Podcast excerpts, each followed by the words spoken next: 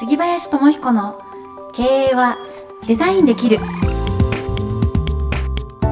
この番組はデザインの力で経営力を拡大し続けるをモットーにビジネスモデルや自社ブランドの作り方人材育成など実践経営の方法をお伝えする番組です。株式会社デザイン経営研究者の提供でお届けします。こんにちは。杉林智彦の経営はデザインできるナビゲーターの南雲です。えそして番組パーソナリティの杉林智彦さんです。よろしくお願いします。よろしくお願いします。南雲さんはじめまして。ではないですけどね、そうなんですよね、うん、あの前回まであの安藤貢さんにこうナビゲーターを務めていただいたんですけども、はい、あの安藤さんのですねご自身のビジネスが非常にこう前進が生まれて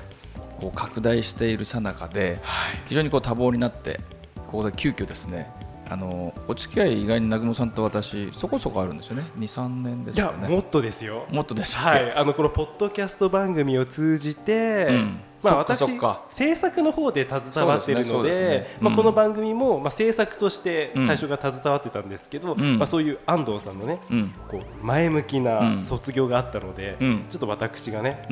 プレッシャーに耐えながら大丈夫大丈夫。頑張っていこうかなと。あのー、ね今まで11回ぐらい12回ぐらいやったんですか、ね、今回が13回ですね。13回ですね。もう立ち上げからねあの番組を作ってくださって本当安藤さんありがとうございました。ありがとうございました。じゃあ早速ですが、はい。えー、この番組に届いた質問をご紹介していきたいと思います、はい。えー、ラジオネームしんじさんです、うん、東京のマーケティング会社のグループリーダーですね、うんうん、こんにちは。こんにちは。部下の育成方法についてお聞かせください、うん、この春からグループリーダーを任され部下の育成に努めていますが、うん、思うようにコントロールできずに悩んでいます、うん、杉林さんがどのように育成を行ってきたのかを知りたいです。よろしくお願いします、あなるほどなるほどね。グループリーダーになったばっかりの方なんでしょうね。はい。おそらくお若そうですよね。そうですね。30歳前後ぐらいなのかな、うん、そういうイメージですね、うん、はい、うん私もあの前職のこう不動産デベロッパーで、まあ、上司業というかね部下をこう何人も持たせていただいていたんですけど、はい、やっぱ悩んだ時期ありましたね。悩んだというか考えた、はい、何を考えたんですか？あのこう育成っていう言葉がですね上司の、はい、こう部下に対するイメージというのかな、うん、それをなんか作っちゃってる気がしていて、うん、要はあのこちら側が育てる、はい、こっちの指示とかまあ命令じゃないけど、はい、あと評価、うん、なんかを使って、うん、あの何かこちらがここここにも書いてありますけどコントロール、うん、でもコントロールなんかできないですね。そもそもコントロールができないもっと言うとコントロールはいらないと思いますね。お、うん、じゃあその育成をするにあたって、どのようなことを、まあ、育成なんで、はい、その部下の方たちの成長が、うん、まあ、会社の成長にイコールですよね。はい。うん、で育てる育成っていうと育てるっていう文字が入ってるんですけど入ってますね。こちら側上司の方がまあ、さも育てられる能力がすでにあるかのようなことでこう勘違いしてるんですね、はいうん、上司になったばっかりで人育てられないですよね。まあ、だからあれですよね子供を持つ初めての親みたいなものですよね。そうそうそうそう、はい、上司の方も上司になるように自分が育っていかないといけないですね。まさに本当にそうですよね。うん、はい。やっぱり上司の方向けの上司用のその上司用の教育っていうのがきちんとあって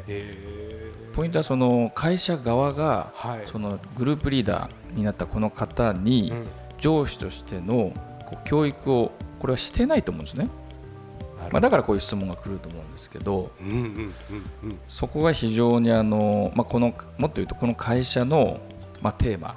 ってことになりますね、うん、これなんとなく見ると、はい、お前今日からグループリーダーだよと、はい、部下育成よろしくな。まあある意味投げっぱなしみたいな状態かもしれないで、ね。うん、この方はでコントロールできずに日々悩んでるわけです。はい。うん、や上司の方の上司として成長していくためのこう、まあ、プログラムというかな法則じゃないですけど、まあ、必ずあるのでやっぱり上場企業なんか非常にしっかりしてますよね。なるほどね。あの係長から課長に行く前に、うん、係長の時代に課長とはこういう仕事だよ部長とはこういう仕事だよ。専務ってこういう役割だよっていうのをこうきちんと施してますよね。だから事前にそのポジションに行く前にもちろん勉強させてるわけですね。なるほどね、やっぱそういうシステムがあると非常にいいなと思うわけですが、うん、残念ながらこの方はないかもしれないので、うん、じゃああえてそのグループリーダーとしてアドバイスするとしたらいかがですか一つまずはね、さんのために。あのー、マーケティング会社のグループリーダーおそらく同じグループリーダーの立場の方が何人かいらっしゃるのかなっていう気はするんですけど会社側にまず要求してほしいんですね。そのこのグループリーダー上司としての教育をあのいろんなものがリクルートとかねが出てるのでそういうものをまず私たちに教えてくださいと。やっぱりそこですね。そうそうそう、うん、それはあのどの会社に行っても一定量の法則としてあの異業種であっても違う業態であっても上司としての役割と責任っていうのはあのほぼほぼ、まあ、ルールじゃないですけど一定量の定量化された法則みたいなのがあるので、うん、それはまず基礎としてね、はい、あの得ていただきたいなと。会社側に要求してほしいですね。じゃあまず、ね、この番組を聞いたら、ね、明日にでも、うん、新次さんちょっと会社のね、うんその自分のまあ上司なのか、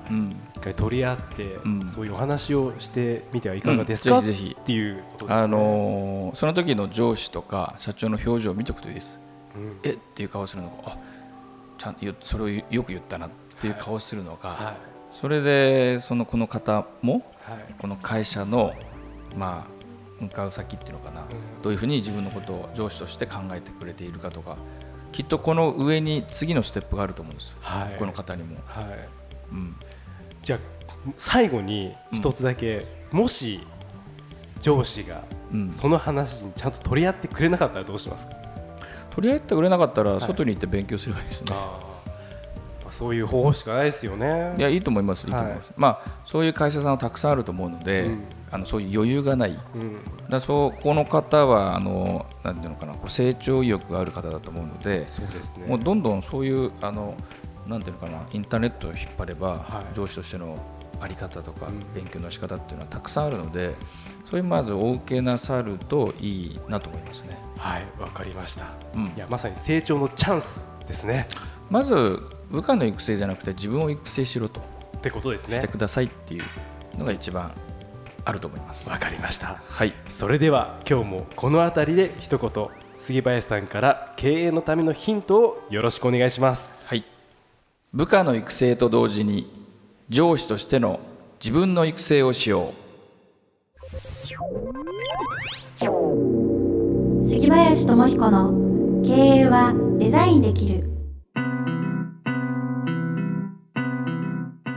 いや南雲さん。はいまず第1回目ですね南雲さんの。まあ僕としては第1回目ですけどね。ありがとうございます。非常にあの良かったです話しやすか？ったです